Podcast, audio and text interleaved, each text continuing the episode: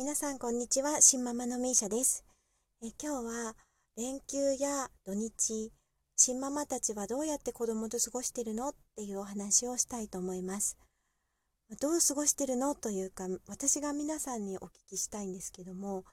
あの、新ママの皆さん、まあ、パパさんでも、あの、お休みの日ってどうされているんでしょうか？私は、あの、特に春とか夏とか天気のいい日はとりあえず外に連れ出して遊ばせるっていうのが目標なんですね。冬とか冬が長い地域なのであのお外で遊べる時期ってすごく短いので天気のいい日になるべく自然の中で遊んでほしくて割とこう車を走らせて山だの川だの、まあ、最近去年あたりからちょっと海っていう選択肢も入り始めたんですけども2人でなんとか頑張っていく感じにしてます。でたまにあの体力的にそんなに厳しくないところであれば両親を誘ったりっていう感じなんですけども、まあ、基本2人っていう感じなんですね。で2人で遊んでるとまあ楽しいんですけども子供の世界観に入っていってあげられないっていうか自分はもう大人になっちゃったんで子供と同じ目線でなりきって遊んであげることってなかなかできないんですよね。しかもなんかこう子供うちの子がすごいこうごっこ遊びが好きでポケモンにドハマりしてるんでポケモンの世界の住人にならせられるんですけどちょっとこうもう大人になるとそれ厳しいんですよ。だから娘と同じ年齢くらいで同じようになりきって遊んでくれる子がもう一人くらいいればいいなとか思っていて年の近い兄弟とかお友達とかいればいいなって思ってたんですけども、まあ、私そのなかなかこう新ママ友達っていなくてだから友達同士で友達の一家と遊ぶってなると大体こう友達旦那さんそこんちのお子さんみたいな感じでこうフルセットでフルメンバーであの遊ぶとうちの子供は、うちのフルセットは2人なので、あ、お父さんいないっていうことをまじまじと見せつけられる感じになってしまって、いや、寂しがったりとか、なんかちょっと変に嫉妬したりとかしたらかわいそうだなっていう思いがあって、なかなかほ他のご家族と一緒に遊ぶっていうことに踏み切れなかったんですけど、最近すごいこう、フランクな友達ができてですね、で、まあ、全然こう気にしないから一緒に遊ぼうよって言ってくれてでまあ娘への影響はちょっともう心配ではあったんですけどこの際一回やってみようと思って遊んでみたら、まあ、思いのほか娘も溶け込んでくれたのでそれ以来まあ月12くらいのペースでそのご一家と一緒に友達ご一家と一緒に遊ぶようになりました。で娘の様子を見ているとまあいつかのタイミングで寂しがったりとかするかなと思ったんですけど、特大魔のところ全然大丈夫で、まあ、5歳になって割と物分かり良くなったっていうこともあるのかもしれないんですけども、お父さんがどうとかいう話は一切出ずに、すごく楽しそうに遊んでいまして、で、まあ、大人の目が増えると私自身も結構気が楽になるというか、あの、自分の状況を楽しむ余裕も出てきたのですごい感謝だなと思ってます。ただですね友達のうちの子供さんが、まあ、お兄ちゃんが5歳でうちの子と一緒の年齢なんですけど弟くんが3歳なりたてぐらいででまあいろいろどうしてなぜっていう年頃なんですね。であのちょこちょこっと私のところに来てどうしてなんとかちゃんうちの子のお家はお父さんがいないの？って無邪気に聞いてきたことはありました。まあ、娘ももしかしたら聞かれてるのかもしれないんですけど、まあ、私が直接聞かれた時は、あの、まあ、うちにはお父さんがいないんじゃなくて、あの、お父さんはちゃんと別でいるんだよ、別でっていう言い方もおかしいんですけど、お父さんいるんだよってお話しして、たまたまちょっと今日は来れないんだよね、みたいな感じでふふーんって言って終わったんですけどまあ多分若干不審には思ってると思うんですけどまあその辺は別にありのまま言わなくてもいいかなと思ってまあ友達大人の方の友達には事情を話してるんでまあおいおい分かればいいかなっていう感じで濁しておきました。で子供同士で遊ぶとやっぱりこうルールのあの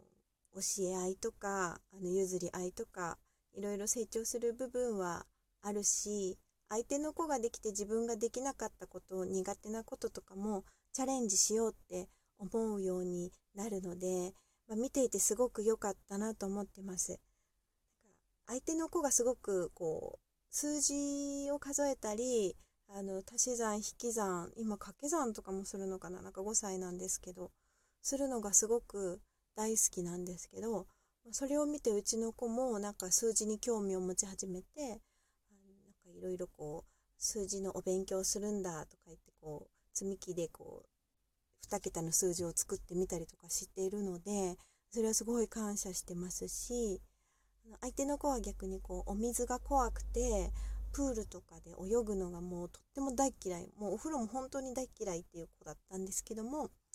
一緒にこう川に遊びに行って、まあ、うちの子がプカプカ浮いてるのを見てこわごわこわごわですけどちょっと川に入るようになってまあ今では、まあ、顔はつけられないけど、まあ、体はプカプカこう上を向いて浮いてられるくらいまで克服しつつあります。それを見てるとあ子供ってすごいなって思うし育ち合うってこういうことなのかなってなんかちょっと、まあ、壮大なことになっちゃいましたけど、すごい温かい気持ちになりました。そうですね。まあ結構うちのあの母親とかは天然な人なので、まあ、あのシングル家庭同士の交流があった方がいいからなんかいきなりキリスト教会のバザーを手伝いとか言ってきてえなんで？って聞いたらなんかそういうところにはそういうシングル家庭の方とかがあのお互いに助け合う土壌があってなんかそこで知り合った人とすごくいい交流が図れるからとかってなんか全然なんか自分も無宗教だし私も全然無宗教でキリスト教のことなんてお勉強したこともないのにいきなりそう言ってきたりとかする天然な人なんですけどまあその キリスト教徒で本気でこうちゃんと活動してる方には大変失礼な話なんですけども、まあ、要はその同じ境遇でお互いに助け合って頑張るっていう前向きなエネルギーをちゃんと持ってほしくてきっとそういうふうに親は言ってくれたんだと思うんですけどあの自分の今いる環境からわざわざあのシングルマザーを探して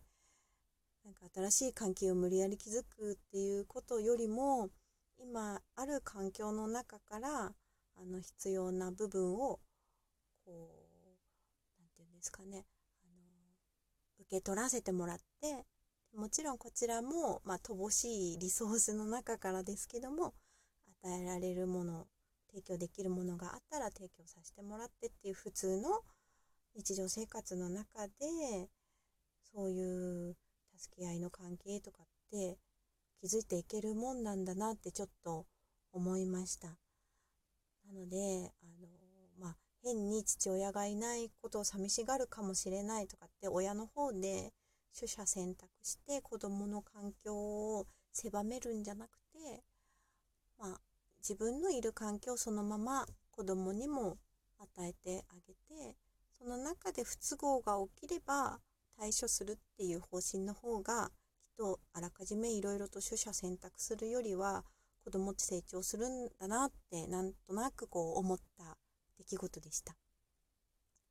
まあ、そんなわけで連休の過ごし方からかなり話ずれたような気もするんですけどもあの、まあ、2人だけでですね全部の計画を立て準備をし連れて行き現地でのいろいろなお世話をし、で、大体こう、お着替えとかもついて回るので、で食事を考え、準備しとかってやって、最後に家まで安全に連れて帰ってくるってやるのって本当大変だと思うんですけど、でもやっぱり子供の成長のためには、あの普段の生活とはちょっと違う体験をさせてあげたいなっていうのがあるので思い切って毎週やってます。でその中で同じようにあの非日常的な体験とかあのお外で遊ぶ体験をシェアできる他のご家族お友達がいたらもっと体験が充実するなって思った出来事でした皆さんは休日の過ごす相手、お友達をどういうふうに見つけていますか？私はもうそもそもの友達が少ないので、えー、